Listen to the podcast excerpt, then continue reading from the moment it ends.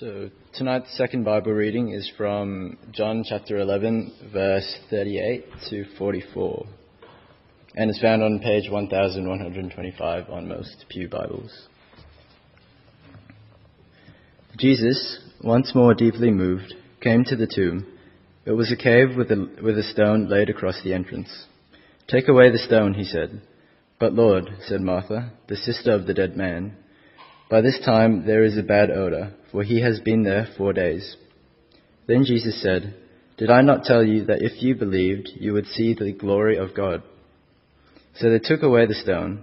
Then Jesus looked up and said, Father, I thank you that you have heard me. I knew that you have always heard me, but I said this for the benefit of the people standing here, that they may believe that you sent me. When he said this, when, when he had said this, Jesus called in a loud voice, Lazarus, come out. The dead man, the dead man came out, his hands and feet wrapped with strips of linen, and a coat around, and a cloth around his face. Jesus said to them, Take off the grave clothes and let him go. This is the word of the Lord.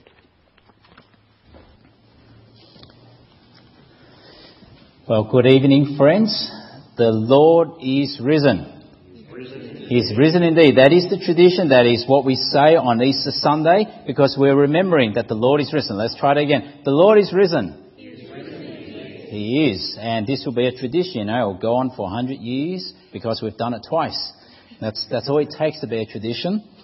Uh, but friends, tonight we're going to be looking at this passage, so, so do keep your Bibles open. If you are visiting us, new here, um, that will help you follow along. So I'll just work through this passage, this story, and, and work out what the implications are for us today. But as we come to this passage, let's, let's pray and ask that God might help us understand it. Let's pray. Heavenly Father, we thank you for this passage, this record of what Jesus did. Um, we pray, Lord, that you might help us to see what this means for us today, that Jesus did raise the dead and that he himself was raised as well. And we pray this in Jesus' name. Amen. Now, have you ever wondered how important hope is. How important hope is. It, it, in fact, it's something that we all do as humans naturally. We do this and we hope all the time, don't we? We hope all the time. At the, um, at the moment, the things that I'm hoping for, I'm hoping that our three kids who are away this weekend with their grandparents, I'm hoping that they'll be all well behaved at this time, that they'll be treating their grandparents with respect. That's what I'm hoping for. I'm hoping that they're not driving their grandparents crazy, driving them nuts. That's what I'm hoping for. I'm hoping they're not, not eating too much chocolate eggs. And I'm hoping perhaps they might be doing some algebra and doing some calculus and perhaps listening to some classical music and perhaps writing, writing a poem to their parents even. I'm hoping. I'm hoping. And I'm also hoping that perhaps at this time that they're getting ready for bed. But you see, I'm hoping, but all that is is hopeless. I suspect none of the, those things will be happening. They don't know calculus, they don't know algebra. At, at, tonight, I'm, I'm also hoping that on the way home tonight, when I, I walk to the church and I plan to walk back, that I won't be mugged by some crazy madman. You know, you don't know what to expect in a suburb like Surrey Hills. And I'm hoping that the older I get, I am feeling older. I'm not as young as I used to be. You can always say that, right? I'm getting older, but I'm hoping the older I get, the stronger I get, the more wiser I get, the more intelligent I get, and the more handsome I get in Yvonne's eyes. And she's thinking, you're, you're hopeless there. and I suspect you will have your own hopes as well, don't you?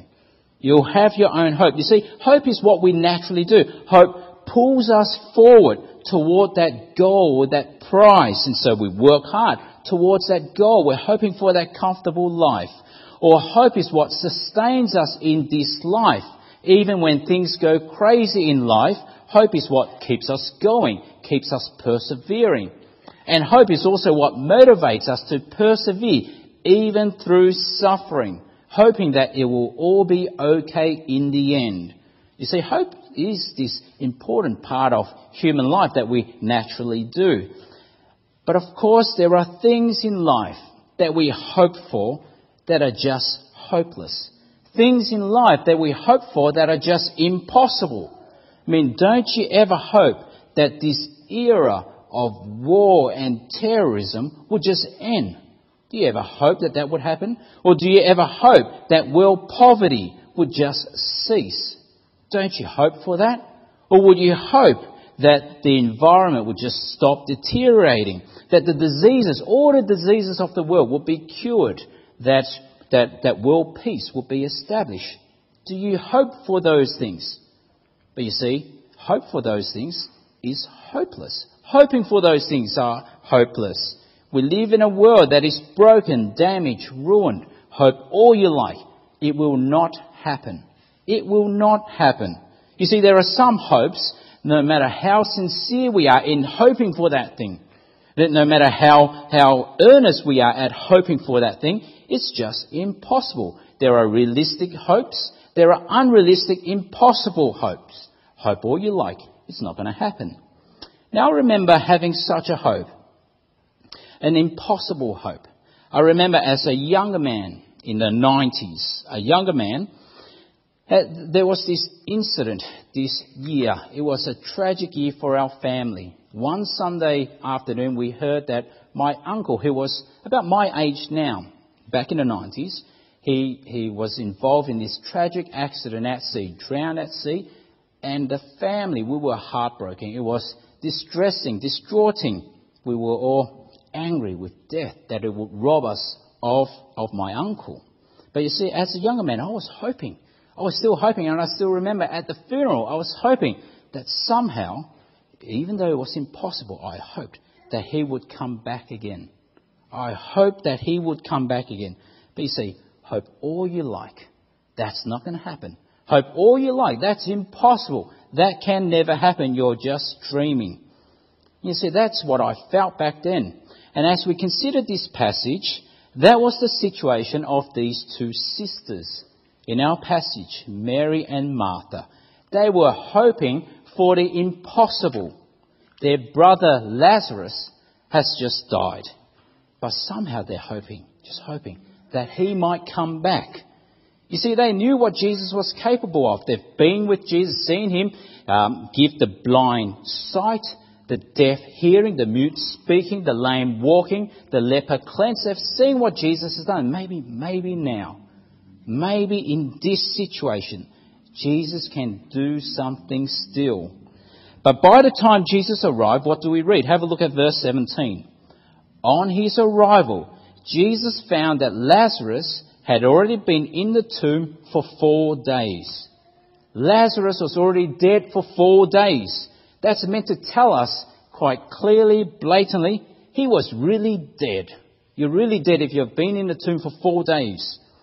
Now, this week I thought I'd do a bit of research. What happens to a human body after being dead for four days?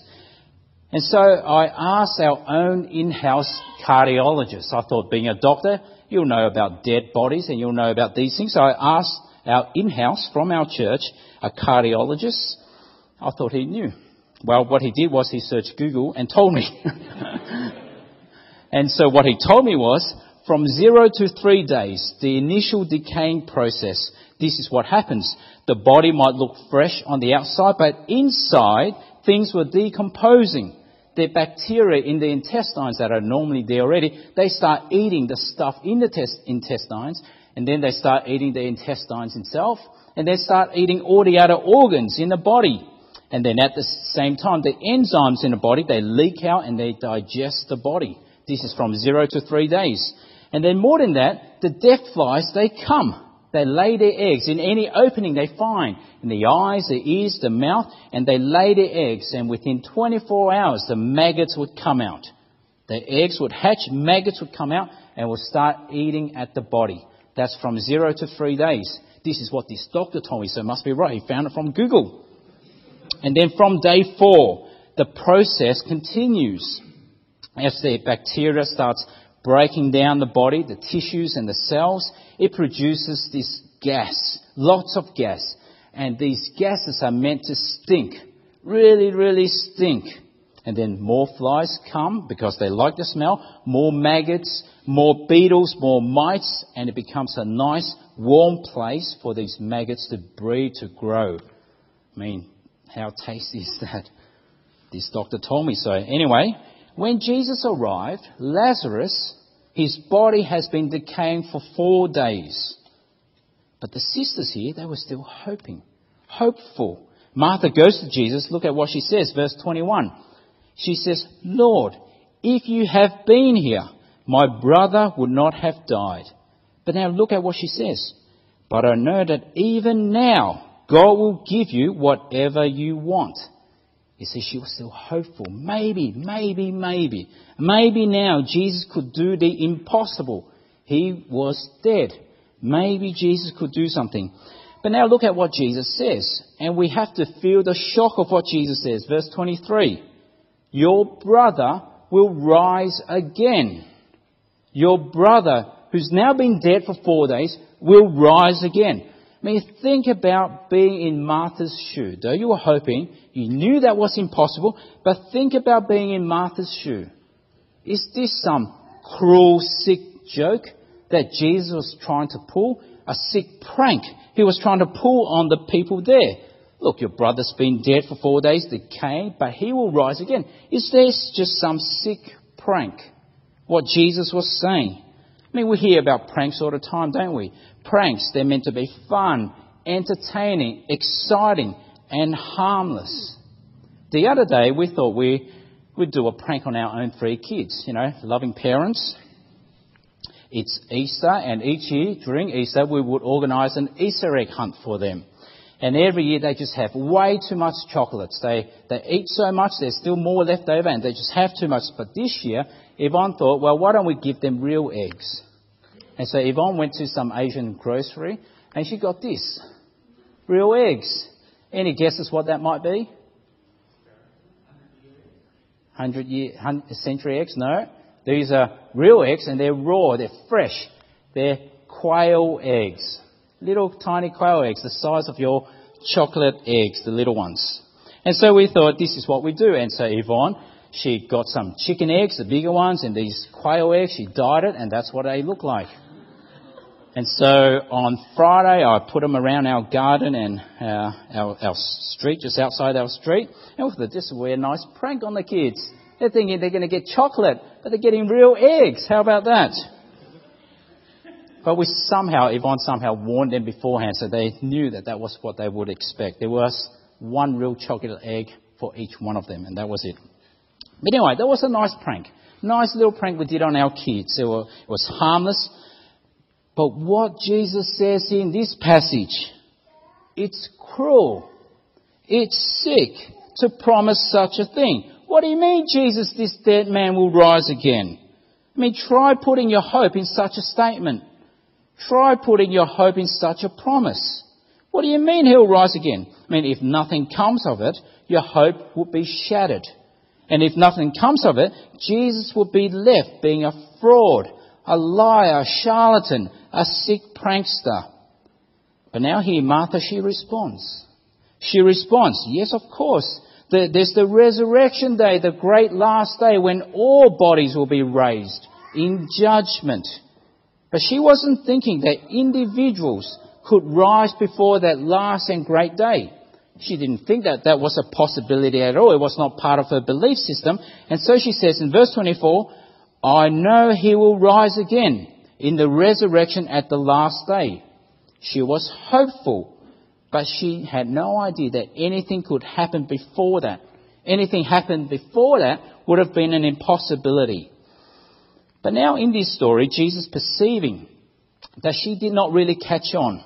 We, what Jesus does now is quite fascinating, quite profound. He diverts Martha's focus on this abstract, vague resurrection of the last day and diverts that attention to a personalized belief in a person.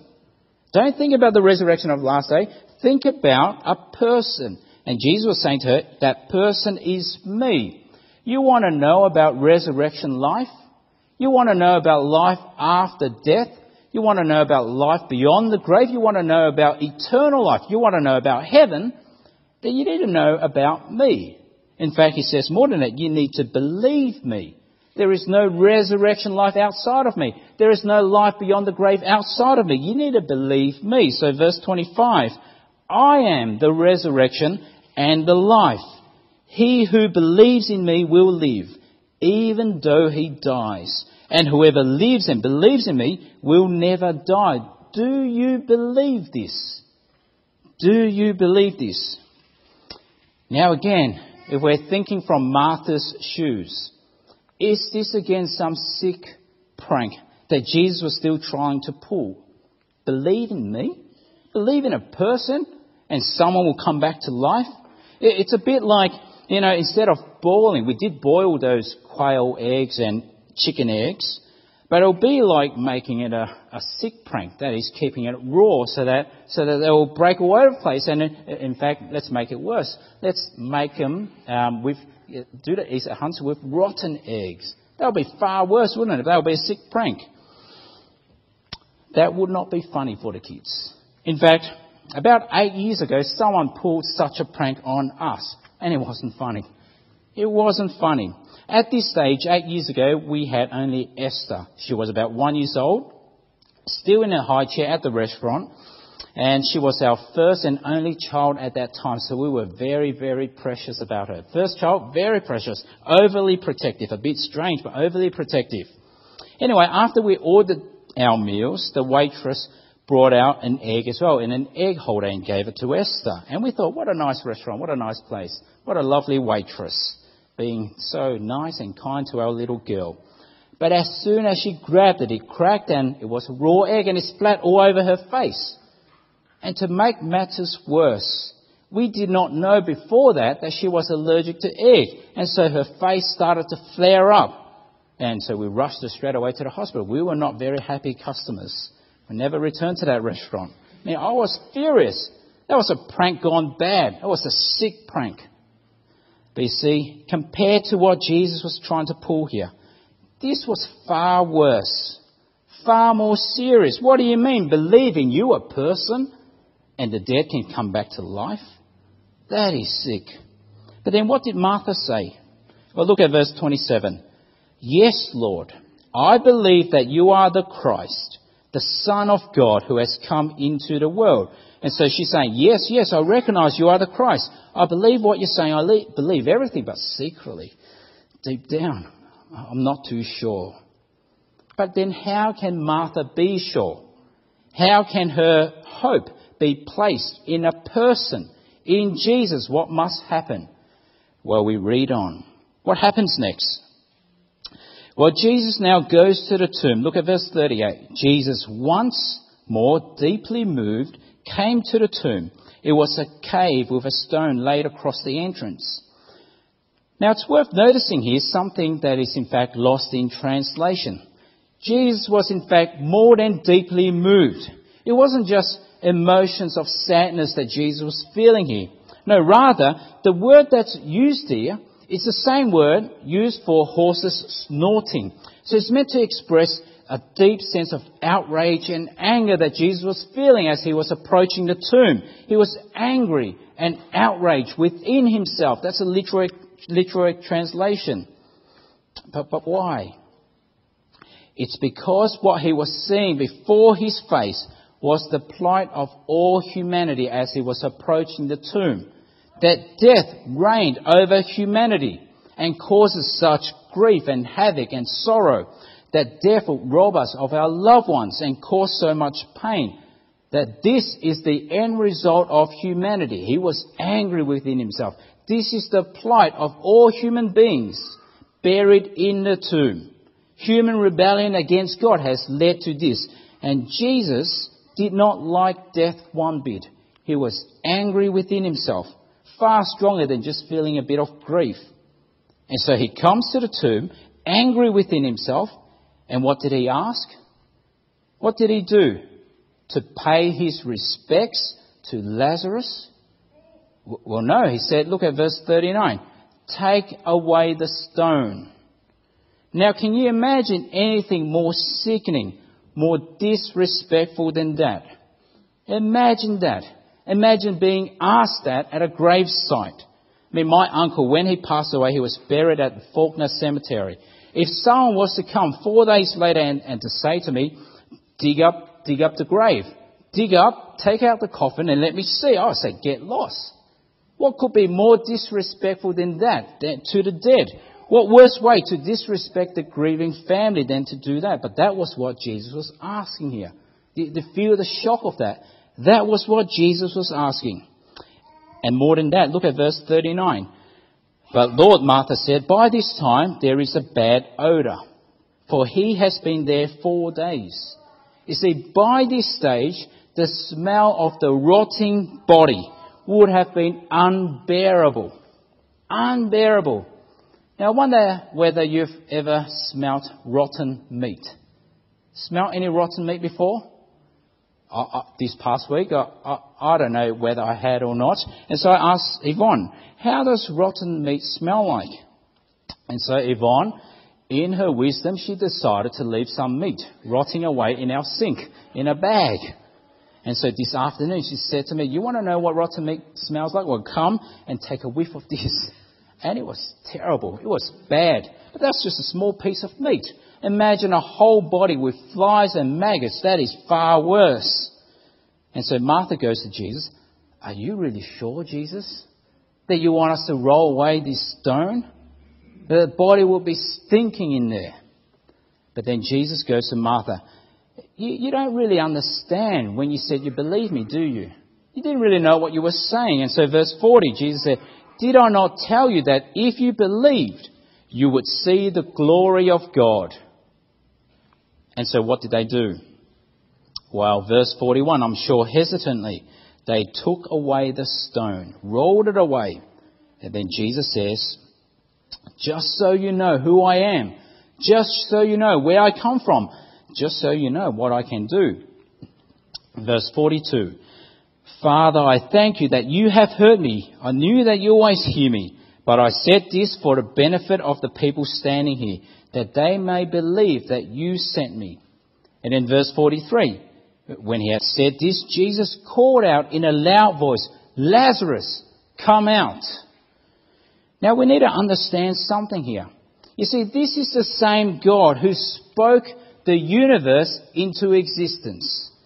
This is the same one who spoke and the stars were flung into the sky, into the universe.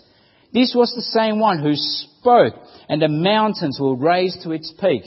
This was the same one who spoke and the rivers gushed down the valleys. This is the same power that brought life into existence. Life to you and life to me.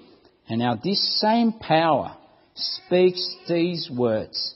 Lazarus, come out. And that was exactly what happened. Look at verse 44.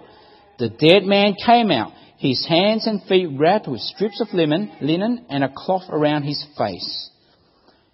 Now it's been said that the authority and power of Jesus is so great, so glorious, so wonderful that if he did not specify Lazarus, all the dead from all the tombs would have come out. And so what do we see here in this story? In this account, we see what was impossible. The hope in the impossible was made possible in Jesus. The hope for the impossible was made possible in Jesus. Even the dead can come back to life.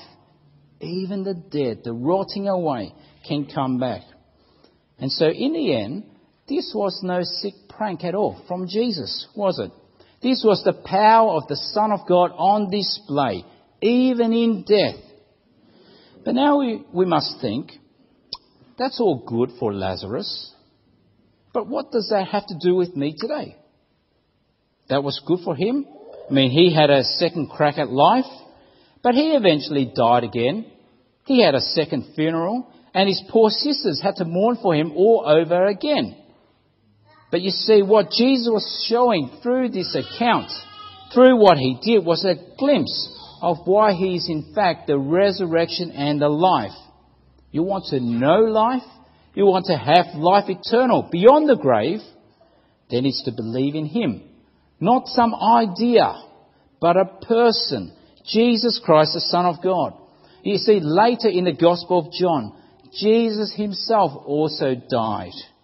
And he died in the most horrific way. He was flogged and tortured and beaten and mocked and eventually crucified and left to die on a plank of wood. But then what happened on that third day? On the first Easter Sunday, or after three days, Jesus was raised back to life again. His tomb was empty and remains empty today. But unlike Lazarus, Jesus was raised back to life and remains living. And so the tomb remains empty. Now, why was he raised? And how was that possible? Well, you see, as we sung before, death could not contain him. Death could not hold on to him. Death could not clench his fist on him because Jesus is the resurrection and life. He is the source of all life. And because one dead man came back to life and remains living, now we know there is such a thing. We know because of Jesus. We know there is such a thing as life after death. We know now because of Jesus that there is in fact such a thing as eternal life. Because of Jesus, one man who was dead and now is living, we know that there is such a thing as heaven. You see, in the resurrection of Jesus, Jesus has dealt the death blow to death itself. This is the ultimate hope of all humanity. Death does not get the last word. It has been defeated. And if such a thing did take place in human history, you see, if you see that, if you understand that, then you see how that changes everything in life. One man coming back from the dead. That changes everything, not just for him, but for us now. You see, life is not just a limited time on earth, however long or short it is. There is more. And you see how this now gives us a whole new perspective on life. It gives us a whole new perspective. It's not just this much. The resurrection gives us the perspective from God's eyes. There is more to life, more to enjoy, more after death. And you see, because of this, it gives us something solid to hope for. It's not just to make us feel good, it's not just sentimental value.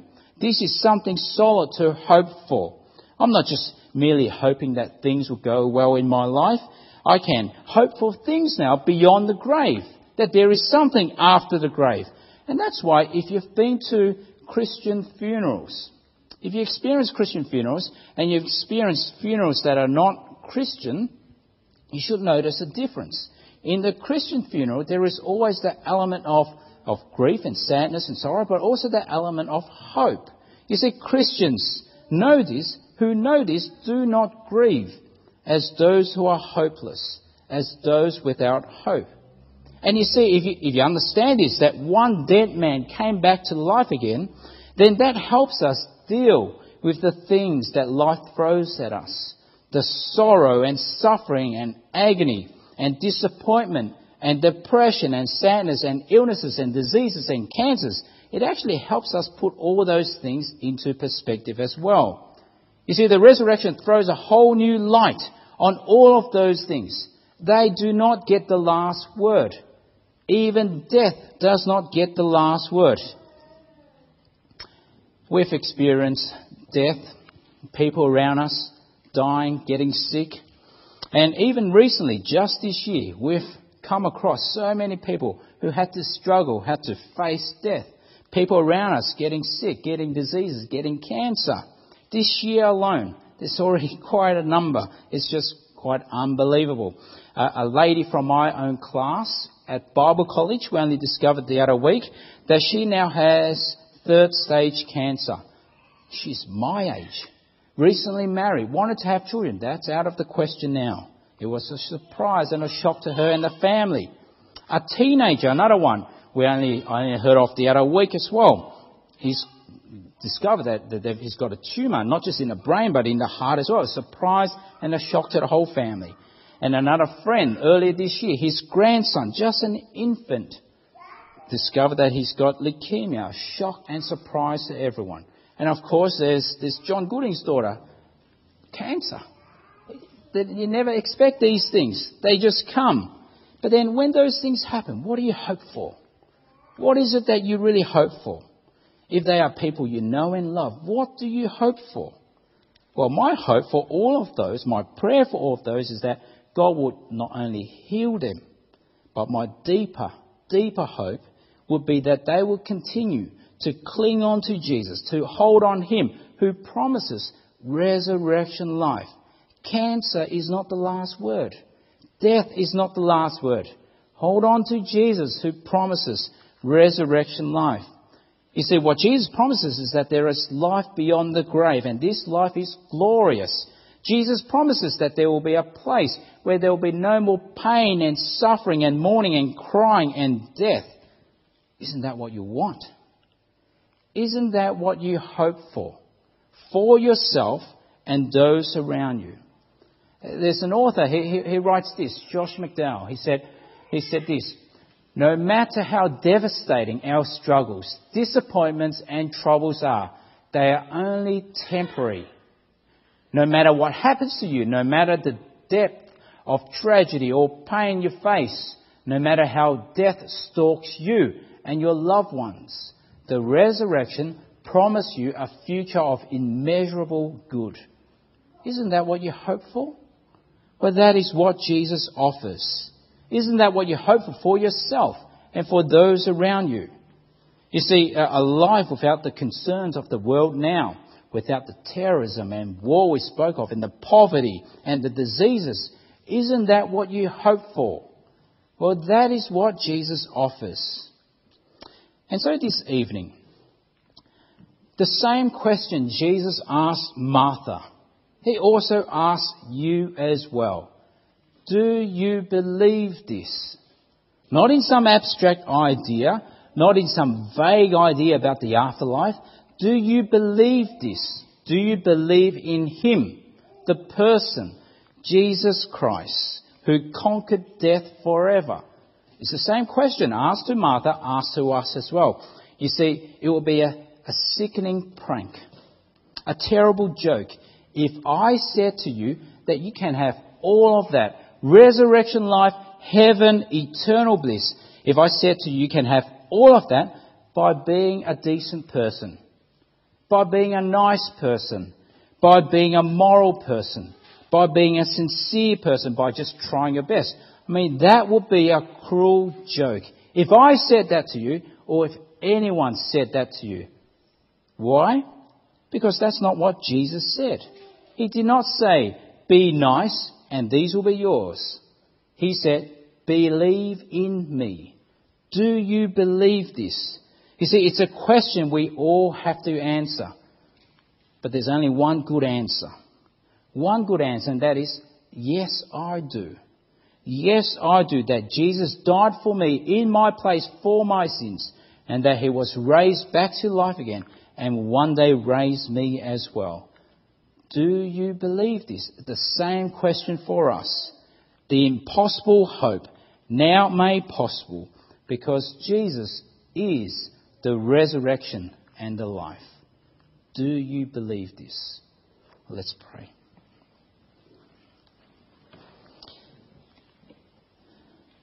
Gracious Heavenly Father, we thank you that you do search our hearts and you see this world for what it is.